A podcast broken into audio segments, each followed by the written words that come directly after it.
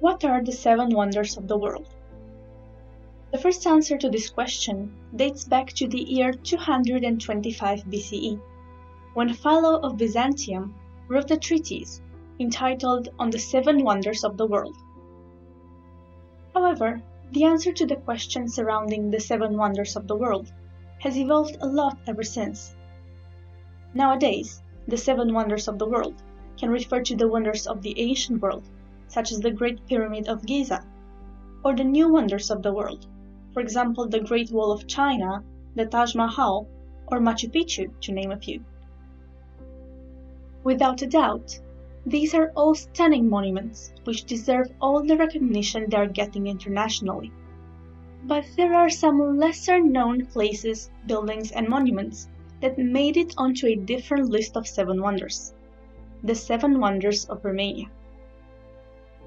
Are you curious to know which man-made structures made the Romanian list? Keep listening if you want to find out. My name is Andrea, and this is a Romanian twist.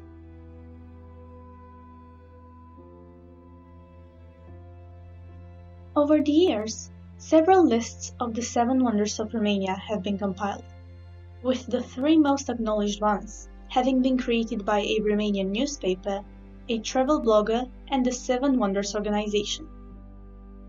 Interestingly, the three lists have only got one wonder in common, which is a testament to the diversity that characterizes Romanian architecture, society, and culture alike.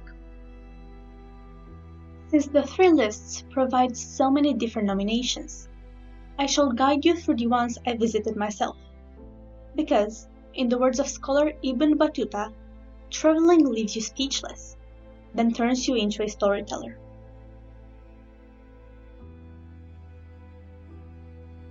Romanians are well known for their unique humor, and one of the most popular Romanian tourist attractions definitely proves this. This famous place is called the Merry Cemetery, a cemetery which defies all graveyard stereotypes. The cemetery is renowned for its funny and cheerful portrayal of death, through colorful tombstones and crosses that feature joyful poetry that describes the people who are buried there and different aspects of their lives. The origins of this unusual cemetery are linked to a Romanian wood sculptor named Stan Ioan Pătraș, who started sculpting crosses when he was only 14 years old. The sculptor started carving small poems onto the tombstones in 1935, and he continued his work at the Merry Cemetery until his death in 1977, when one of his disciples took over. Nowadays, the cemetery is an open air museum which attracts a large number of tourists looking to admire the artwork and be amused by the poems written on each tombstone. And if you don't quite understand how one can be amused by verses written in a graveyard, here is a famous example from the Merry Cemetery for you. The poem says, Underneath this heavy cross lies my poor mother in law. Had she lived for three more days, I would be the one lying here, and she would be reading this. You, who here are passing by, not to wake her up, please try. Because if she comes back home, she'll criticize me even more. But I will surely behave, so she will not return from her grave. See, I told you Romanians have an interesting humor. On a more serious note, however, experts claim that the joyful approach to death embodied by the Merry Cemetery is not just the way through which Romanians are showing their sense of humor, but it is rather a deep rooted cultural belief originating in Dacian culture. In episode 4 of the podcast, I explained the origins of the Romanian people and how Romanians have descended from a unique mix of Dacians and Romans. So make sure to give episode 4 a listen in order to understand Dacian culture a bit better. For the purpose of this episode, however, the main trait of Dacian culture that one should be aware of is their religion. You see, Dacians believed in the immortality of the soul and regarded death as a positive change, filled with joy at the prospect of a better life. Because of this unusual perspective on death and immortality, the Merry Cemetery is not only a famous tourist attraction, but also a great place for understanding Romanian traditions and culture. Since I have already mentioned Dacians as part of this episode, it is only natural to look at another wonder that is correlated to Romania's Dacian heritage. This structure is a rock sculpture of Decebalus, the last king of Dacia. The sculpture has got a height of 42.9 meters, making it the tallest rock relief in Europe, and it is located on the Danube River, at the Iron Gates, which are part of the border between Romania and Serbia. The sculpture was started in 1994, and it took 10 years for 12 sculptors to finish the work. In addition to its remarkable height and sculpting details, the sculpture is important because of the way through which it preserves Romanian history and national identity.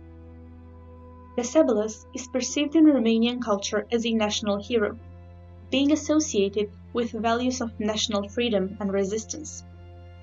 As a result, this rock sculpture definitely deserves its place on the Romanian Seven Wonders list.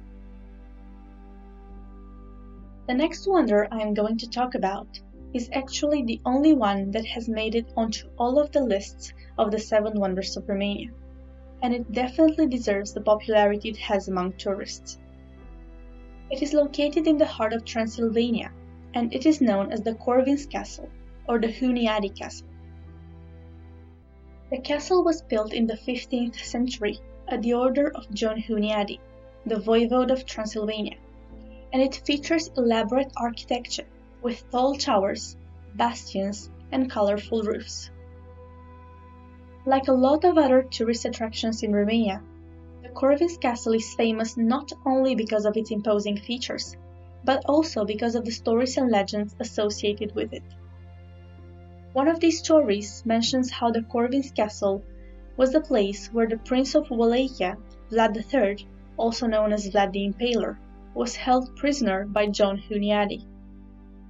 Because of the links with Vlad the Impaler, the castle is sometimes mentioned in relation to Bram Stoker's novel Dracula. However, there is no evidence that the Corvins castle actually represented Stoker's source of inspiration. If you want to find out more about Dracula and its correlation to Romania, make sure to listen to episode 2 of the podcast. Another legend that is related to the castle revolves around the coat of arms of the Corvin family, a raven holding a golden ring in its beak. According to this legend, John Hunyadi was the illegitimate son of Sigismund of Luxembourg, the King of Hungary, and a beautiful woman named Elizabeth. To make sure no one would find out about this, the king married Elizabeth with one of his most trusted men, while giving Elizabeth a golden ring for the unborn child. The ring would act as a way for the king to recognize his son when he grows up and comes to the royal court. However, during a trip, the ring was placed on a towel, and a raven picked it up in its beak and tried to run away with it. Although he was still a child at the time, John Hunyadi used a bow and an arrow to catch the raven, thus recovering the ring. When John Hunyadi eventually grew up, he met his real father, the king, and told him the story. The king was so impressed that he decided to make the raven with the golden ring the symbol of the Hunyadi family.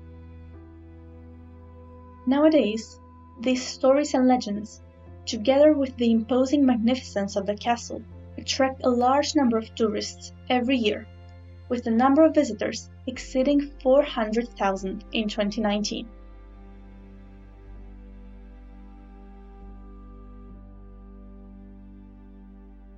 An unusual cemetery, an imposing castle, and a rock sculpture. What have they all got in common? Firstly, they are all on the list of Romanian wonders. Secondly, and more importantly, they are all a great way of preserving Romanian history, diversity, and culture, which in turn helps us understand Romanian national identity. And why is that important? Because, in the words of Marcus Garvey, a people without the knowledge of its past history, origin, and culture is like a tree without roots.